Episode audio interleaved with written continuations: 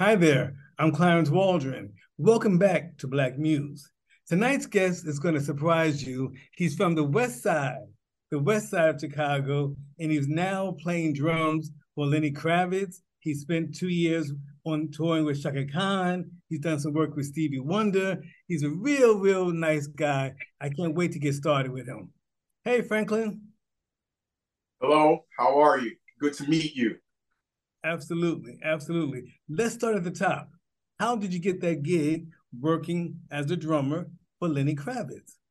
Okay, you want the long answer or the short answer? I want whatever answer you you in the mood to give. whatever you want to do. Okay, all right. Well, 2007. I'm going to tell you the long answer. 2007. This was around the time. Uh, okay, it was after Stevie Wonder, after Chaka Khan, way after those two um, wonderful artists that I had the pleasure of working for. Um, a lot of people don't know this, but I was an apprentice to be an electrician. Really? While I was doing gigs at night and doing studio sessions whenever they came up, like early in the morning, like between 5 a.m. and 1.30 p.m., I was learning how to be an electrician. You wow. know, Exactly. So okay. one day, a friend of mine called me, uh, and I was at work in, in, the daytime. He was asking me, "Hey, love, what are you doing?" Uh, and I told him, you know, a little this, little that. And he said, "Hey, a friend of mine's looking for a drummer. He's gonna call you." And I said, "Okay, no problem." So a couple days went by, and then I, I I remember doing a gig in the evening, and then like the next day, phone rings. You're like, hello? I'm like, yes, hi. Um, this is this Franklin? Like, yeah, speaking. Hi, this is Lenny Kravitz. And I said, who? like, who's this? Like, this is Lenny Kravitz. See, it was funny because my friend that called me, he didn't tell me who was looking for a drummer. He didn't tell me who was going to call me. So, you know, I, am talking to Lenny Kravitz on the phone. I'm like, okay, nice to meet you. He said, hey, I'm looking for a drummer. Are you available to fly to New York this weekend? And I said, sure. So I flew out. We played for a couple days, and then I flew back to LA. It was just like that.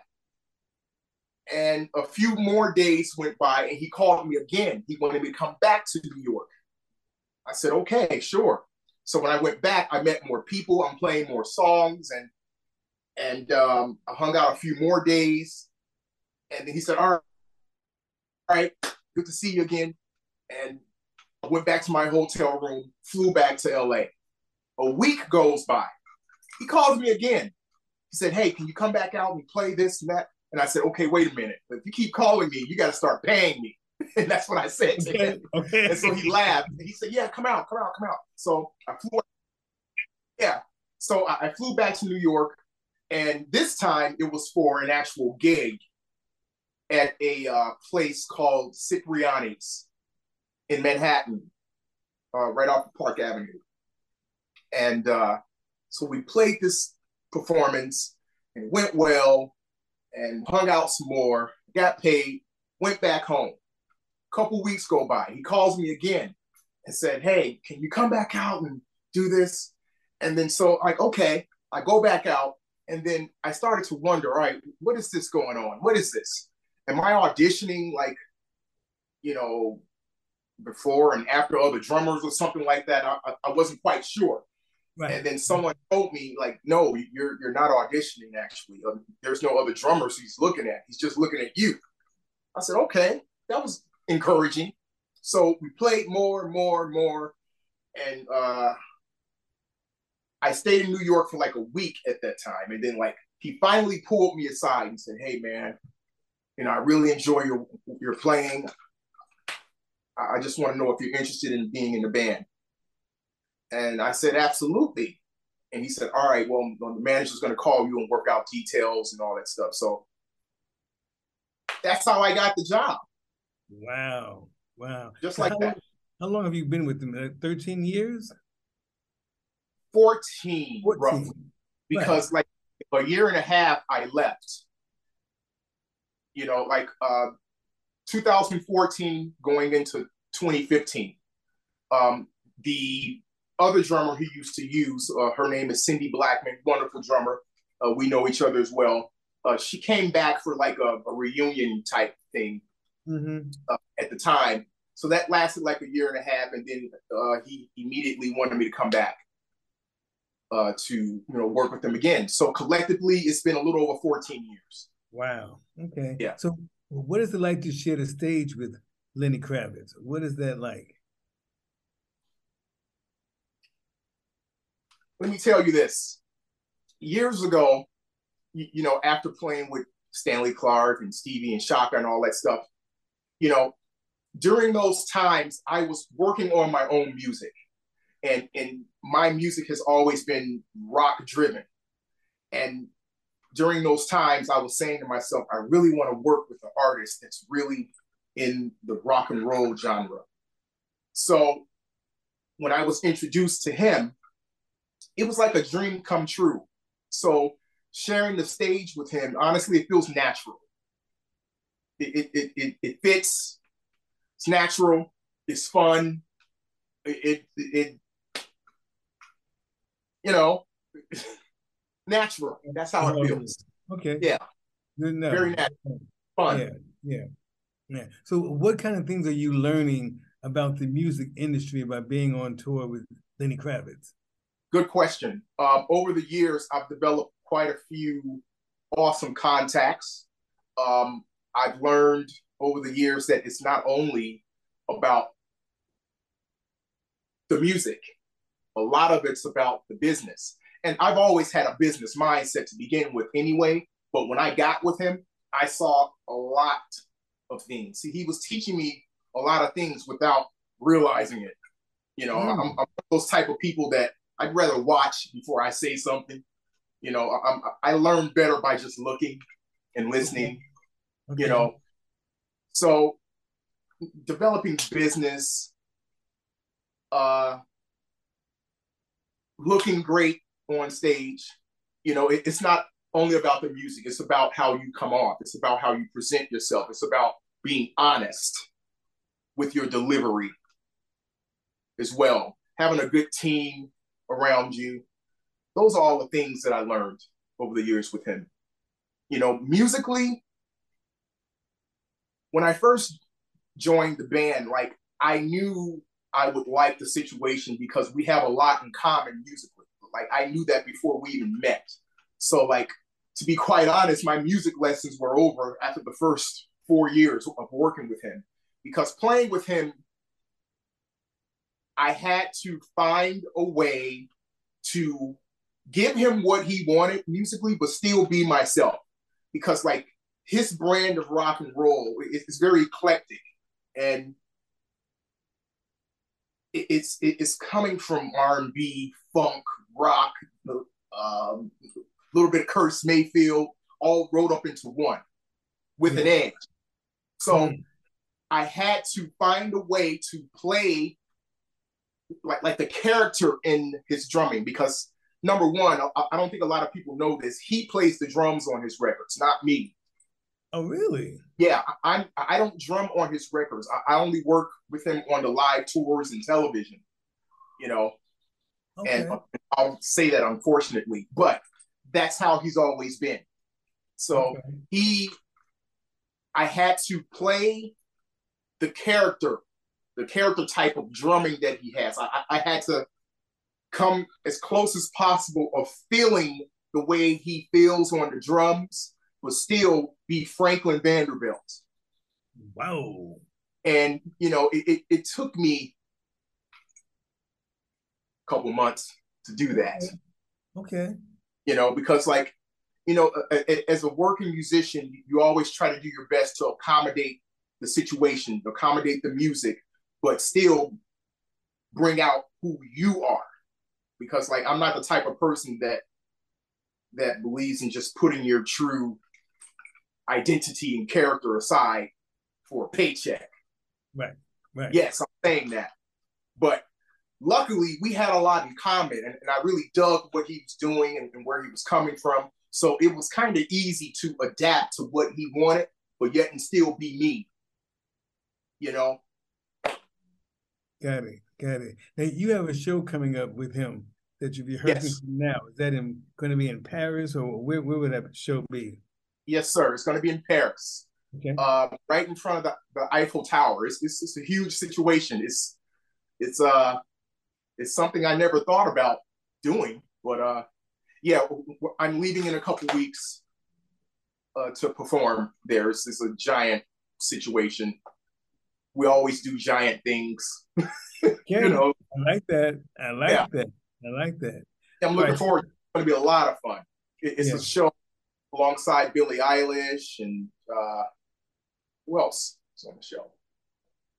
Several other people. I know it's star studded. I know it's star studded. Yeah. Yeah. Yeah. Yeah. It's pretty awesome. Looking forward to it. Yeah. So before Lenny, you were with Chaka Khan. What was that experience like for you? Working with her was like being at home because we all know that she's also from the South Side of Chicago. Absolutely, absolutely. to me, it was like coming home. Mm, um, mm. When we met, uh, again, uh, it was the, the, previous relationships that I had. Someone introduced me to her. She came to Vegas, and during this time, I was living in Las Vegas, and uh, a guy by the name of Ricky Rouse. No, let me back up a second. A guy by the name of Lonnie Motley introduced me to her musical director at the time, his name was Ricky Rouse, or should I say, he became her musical director. He's a guitar player. Um, so Lonnie Motley introduced me to Ricky Rouse, and then Ricky Rouse introduced me to Chaka Khan. And so when we met, you know, she already had a report on me, and little did I realize she was looking to change the band, and my name was recommended, and she sent me all of the show tapes CDs at the time, and I learned everything. And then August of 2002, I was flown out to Los Angeles, which is where I am now, uh, to play a gig. Mm. And luckily, it went well. And then later that evening, she told me, um, "I would love to have you. You got the job." And then the following year, thanks to her, I was able to move to Los Angeles. So my transition from Las Vegas to Los Angeles was quite easy. I, was already employed as a musician back then. So uh, I, I, took the moment and ran with it. Uh, I left Chicago in 1999. I was in my early 20s. Wow. so, life. Say it again. That was the best day of my life when I left uh, Chicago uh, playing drums uh, with a previous artist at the time. Uh, I, I, moved from Chicago to Las Vegas, and thanks to Chaka Khan from Las Vegas to Los Angeles. Okay. Okay. 2003. Okay. So who was the artist that you had had the gig the gig with? Was that the Vegas? When you went to Vegas? The person or the artist that took me out of Chicago, his name was Galib Galab. That's what I thought. I'm not, I'm not sure if you guys know that name. Oh, I do. Okay, awesome. Unfortunately, passed away about 10 years ago. Right. And thanks to him, you know, I ran into him in Chicago, not realizing that he was working in Vegas. And right. I was just off a tour with a blues rock band at the time. And someone introduced me to him. And I just sat in at a little club at the time called The Back Room on Rush Street. I'm sure you guys remember it. Absolutely. Sure do. Sure do. That one evening changed my life. I met Galib Galab. And before you know it, he sent me a ticket to come out to Las Vegas and work for a few months. And those few months turned into, you know, a few years. Yeah, yeah, yeah. You know, amazing. So now, yeah. along the way, you also ran into Stevie Wonder. So tell us about how that came about. Because it seems like everybody introduces you to someone who knows someone who knows someone. I, I don't know, but go ahead. Stevie Wonder. That is correct. Um, uh, a fellow drummer friend of mine uh, his name is Trevor Lawrence. Uh, he gave me a call one afternoon and he needed me to cover for him because he was involved in some other projects and he couldn't make it. So I, I was actually substituting for him. And I was introduced to Stevie Wonder. Um, they sent me all the music, set list, and everything. And I worked with him for like a month. Okay yeah, so that's how that happened. It was just recommendation. I, I was covering for him. He couldn't make it. Right. Right. Yeah. Got it. Got it. Now this is the uh, Black Muse video podcast. So I always yeah. ask the guests who inspired you. Who told young Franklin that you're going to make it one day? Ha. Well, first of all, I had have still, you know, great parents. You know, my father was very supportive encouraging. You know, my mom was encouraging and funny. you know, um, no one had a problem with me setting up my drum kit in the middle of the dining room and just drumming away. So first and foremost, it was my parents and my grandparents that were extremely supportive. And my band directors in high school at the time were very supportive uh, people I've met along the way. Uh, you know, Ramsey Lewis was very supportive. Yes, yes. Just qu- quite a few people, uh, and and even I had a high school girlfriend at the time. Uh, even her mother was very supportive. okay, okay. Very, very fun times. Like I remember the way my girlfriend's mother used to speak with me at the time. She was so encouraging. She said, There's something about you, you know, you're, you're going to end up with some major people. You're going to be a star and all this stuff. You know, like she would speak to me this way all the time. So apparently she saw what I didn't clearly see yet. And this was my, like my high school days, you know, like she was very nice to me. But all of my mentors, band and orchestra. Uh, I'm a ROTC kid. Uh, I went to Surge High School, so ROTC was very awesome for me. You know, so so all of my officers in ROTC, they were very pushy and very encouraging at the same time.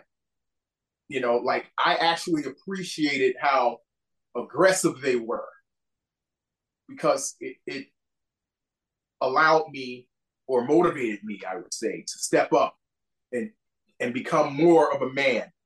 You know, I, I started to understand the direction that they were pointing me. Um, one of my directors in ROTC at the time, his name is Ricardo Garcia.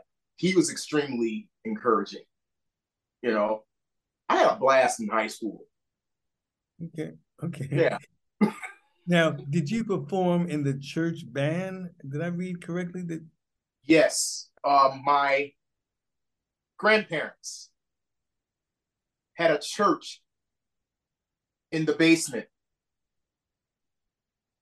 in the house that I grew up in.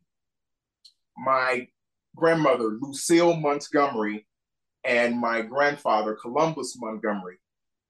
Um, I grew up at 4323 West Monroe, you know, right there in K Town. Unfortunately, the house that I grew up in is no longer there.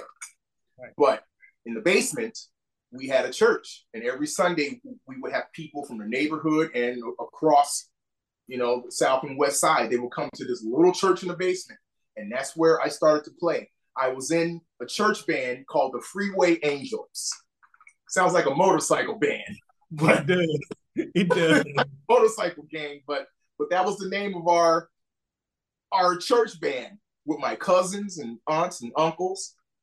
So it was the Freeway Angels and Mickey and his Angels. And also, I played. I'm sorry. hey, go ahead and laugh because oh, it's funny too. Yes. You know. Also, uh, in my high school years, I played with my uncle, my uncle Robert Vanderbilt. Um, I really got a start with the gospel quartet group. He had a group called the Foundations of Souls. And my uncle was like the lead singer. And I had a blast playing with him. You know, this is my father's oldest brother. So was, his name is Robert Vanderbilt the second. And uh, we spent a lot of time together. Like as much time as much time as I spent with my father, I was always with my uncle because he would come pick me up twice a week in the evenings after my homework. We're going to the church to rehearse because we got a church gig coming up in Detroit. Mm-hmm. And so like I, I would leave the city with him to play in the gospel quartet group. And I'm sure you guys okay. know about that kind of stuff, that kind of gospel music. Sure, you know, sure. guys with the suits, the matching yeah. suits, you know, kind of like the Temptations. Yeah, yeah. in the gospel way, you know, doing all that stuff. you are a trip. oh gosh. I had a ball playing that stuff, man. Yeah. It, it's great. So it was all my start. So like in the daytime, I would go to school, and at nighttime, I was playing in jazz clubs because my professional career began when I was like 16 years old. You know, I, I met Ramsey Lewis and Clark Terry. So I'm playing in jazz clubs. And then I'm playing with my uncle in church too, with the gospel quartet. So I was quite busy. Yeah, yeah. You know, let's stop there. Let's go to Ramsey Lewis and Clark Terry. What kind of experience was that being around them? What did, what did you learn? What did you see? Okay. Well, I'm sure you guys are familiar with the Ravinia Jazz Mentors program. Absolutely. Sure. I, yeah. I am a product of that. That's how all that happened. I didn't know that. I didn't yes. know. Put yes. that in your bio. Put that in your bio. Okay. Right. Okay. Uh, my junior and senior year, I was my band director in high school, Carl Annis, uh, God rest his soul. He introduced me to the Ravinia Jazz Mentors program. And so uh, Ernie Adams, amazing drummer that I'm still in touch with to this day. He was one of my main teachers, you know, mm. and he influenced me a lot to really go professional. So I, I was taking drum lessons from Ernie Adams, Willie Pickens, the piano player. Yes, yeah, yes. I was around these guys, Marlene Rosenberg, Pat Mallinger. So I and Orbert Davis, which I yes. spoke to months ago. You know, um. I, I know all these people. They raised me. They okay. pushed me to turn professional. Wow. So, so, they all took me under their wing, and then I introduced. I was introduced to Ramsey Lewis, which was heavily involved with the Ravinia Jazz Mentors program at the time. So that's how I ended up playing with him. And then um, I had the pleasure of playing on stage at Ravinia with Clark Terry. Ooh, ooh. And uh, okay. that was a experience for me. Okay. It was a huge experience because, like, I, I know I knew how important he was. Um, the Ravinia Jazz Mentors Band played at Ravinia two years in a row, and I had the pleasure of meeting Joe Williams. Mm, my man. Come on. Come on. Ooh. Joe Williams, Nancy uh. Wilson. It's like I'm around this type of stuff at 17 years old. And I was already familiar with Joe Williams right. when I was in high school because like I was learning a lot of jazz and I was reading and writing music. So I, I was into that. Right. But like when I finally met Joe Williams, I didn't realize how tall he was. Yes, he was. He was. You know, so like when I met him, like he had on this white blazer and these black pants, and he looked really strong. Yes. You know, he said, "How you doing, man?" And I'm like, "Hello, sir. How are you?" I was like, "Wow." He had these huge hands. Like, how you doing? yes. Yeah. Like, like it's an honor to meet you. You know, mm. very much. He's a powerful man. You know, yeah. honor yes. to meet. And then with Nancy Williams, like I just had stars in my eyes. Right. Right. Right. Like incredible just to hear her sing. You know. Yes. Yes. But that's cool. Yeah. Now, let's move on to your performing arts school that you're trying to build here in Chicago. What's going on with that? What's what's that going to be about? Okay, obviously, you guys know that you, you know when all of the schools closed back in 2013. You know, yes. um, when I heard about that, I was looking on the list and then I saw Nathan Goldblatt. I said, wait a minute, that's my school. So from that point forward back then, I said somehow, some way, I am going to get this school and and and make it out of something. Now back then, my vision wasn't completely clear yet, but I just knew I wanted to do it when I when I heard about it. So a few years went by, and I was checking on it. And between 2015 and 2019, I moved to New York City. And I decided to start to pursue this dream. Like I, I, I decided to start the process of acquiring the building.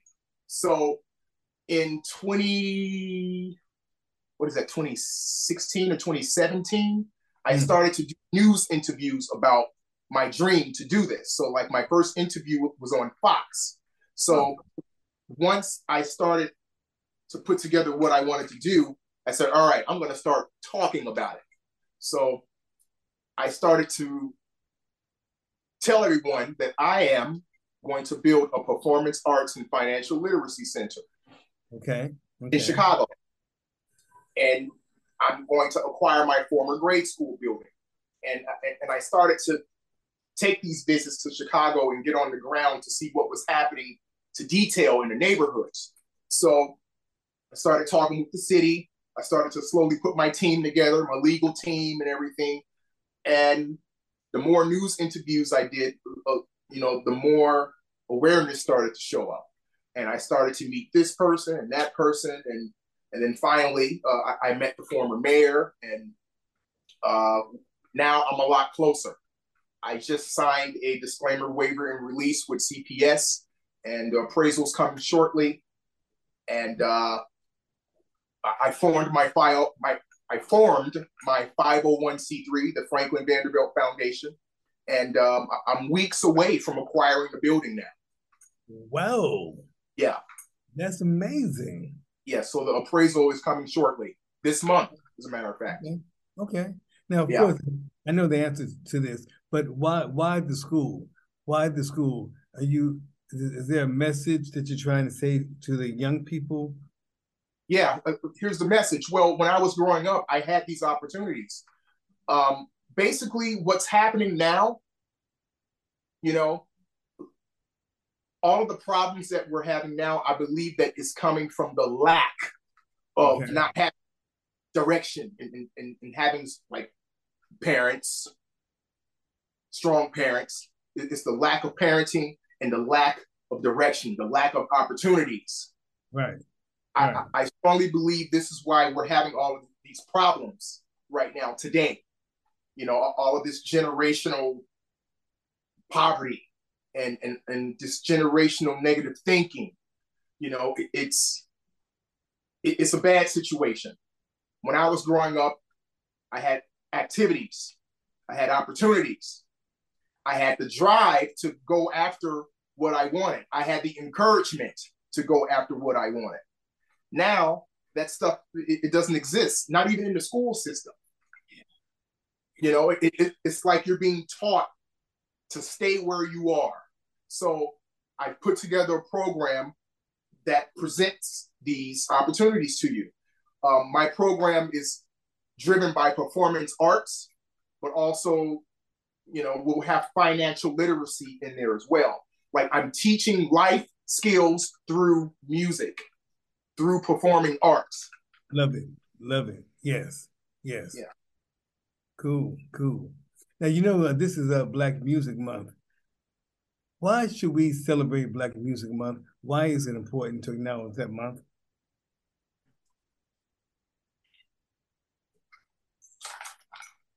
Don't get upset with me for saying this, but oh, no. Black music is American music, if you really think about it. It is. How many times have how many times have black music influenced or created or birthed all genres of music? Blues comes from gospel. Ragtime. You, you can call that black music, right?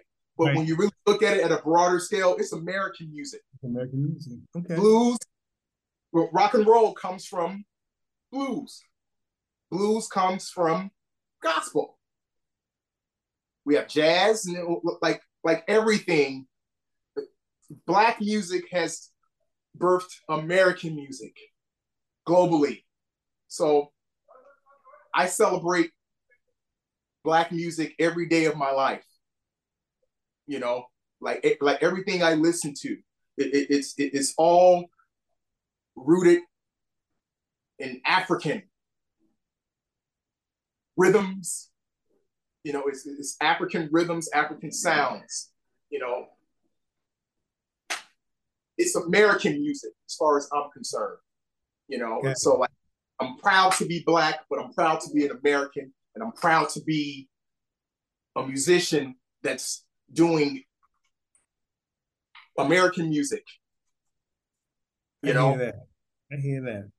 Yeah, so black music is American music to me because like everyone, everyone tries to play what we do. You know, we're responsible for a lot of things we birthed a lot of things. Like I'm, I'm, I'm proud to call myself a rock and roll drummer. But see, I started playing blues and gospel. That's how it all began for me. I started playing blues, gospel, jazz, black music. Right, right, right. Rock and roll. Okay, black music, but it's all American music to me. All of it. Got it. Got yes. it. All right. All right. Now you studied music at Eastern Illinois University. How did that experience help you even to today? My percussion teacher, Professor Johnny Lee Lane, was a tyrant. He was mm. very tough, but very kind. Um, it, it really helped me with my persistence and dedication.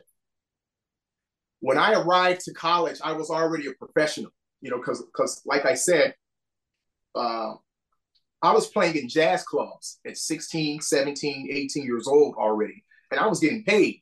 Like the first gig I ever did, like I made 200 bucks. My very first gig, professional. And, and I remember my dad came to pick me up, and the band leader, the band leader handed me a white envelope. I jumped in the car and it was 200 bucks in there. I said, Dad, I want to do this for a living. Uh. Yeah. So by the time I arrived to college, I was a professional already, but I was broadening my skills even more. I was sharpening my skills. So, so he helped me with my persistence, uh, my dedication, my focus, just really do things correctly. It's not only about talent, it's about persistence. Because hmm. there's a lot of talented people out there, but if your work ethic is this big, you're you're not going anywhere. You can't just rely on your talent to deliver. You, your your work ethic has to be this high. You know, so that's what I learned in college. Persistent work ethic. If you're gonna do something, commit to it and do it right. Okay. Okay. Yeah. Okay. Now you're also a singer. You mentioned that earlier. You're a singer Is there a solo album that you're working on right now? Yes. Well, as a matter of fact, it's all finished. Um, oh. I'm actually working on the music business. Uh, it's a rock album, uh, okay. rock, pop rock, folk rock, you know, but more driven towards um, hard rock. I have a couple of songs on there that's considered uh, like folky, you okay. know, because I also like folk music, you okay. know.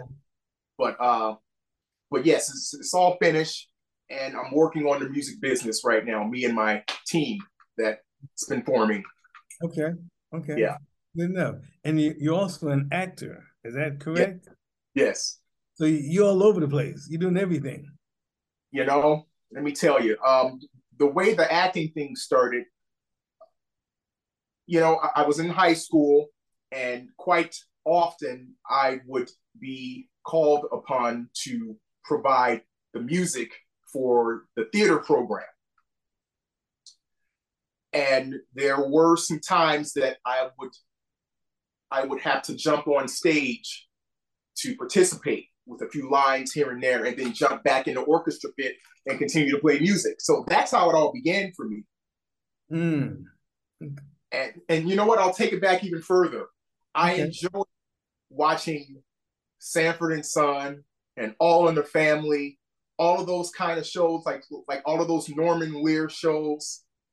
It, it, the interest started to, you know, form watching those television shows as a kid. But when I when I arrived to high school, I was a part of the theater program from the musical point of view. So because I was around them all the time, the interest started to grow.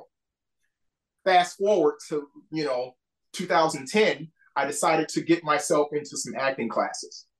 And, you know, I, I did that for like nine months. And then throughout the years, I studied privately with Cleo King and Bobby Chance and and before you know it, um, I, I, picked up a few films here and there. Okay. Um, I, I've done a few things already. I just finished shooting a pilot with Rick Springfield. Mm. Yeah, but you know Rick Springfield, the guitarist and actor. He yeah. was on General Hospital for many years and, yep. and some other things. So uh, I just finished working with him, and right now uh, they're shopping around this TV show that I have a recurring role in. So I'm looking forward to that being oh, Nice, nice. You know? All right. Yeah. Well, we heard it here first. We heard it here first. Exactly. so I can't believe that our time is up. Anything else you would like to share? Anything else on your mind? Well, I got you here. Anything else? Follow your dreams. The heart doesn't lie. Your intuition doesn't lie. Don't be afraid to tap into your passions. Live what you feel because most times that's the truth about you. You know, what's inside comes out. If if if your heart and your entire being gravitates towards something that you're attracted to or something that you love, that's where your truth is. Do it. Do it. Never let anyone stop you because if you don't go after what you believe in, you'll regret it later. So follow your passions 100%. Follow your intuition because that's where the truth is all the time. All the time. Well, those are powerful words. I, I love it. I love it. So thank you very much for your time. I really enjoyed this conversation. The feeling is extremely mutual. Um, I should be interviewing you. Uh, I know about all of your work with uh, Jet Magazine, and uh, like, like you're responsible for us. You're responsible for me being what I am today because, like, I used to look at Jet Magazine all the time, and and the pretty girls. Most of the time, I'll fast forward to the pretty girls first, that, and then you read. Yeah. I'll look at that page first, and yes. then I'll rest of the stuff. But right. but on a serious note, it was quite empowering growing up. So I appreciate what you did for me. Well, well, thank you very much. I appreciate that. Absolutely. Yes. Thank you. All right.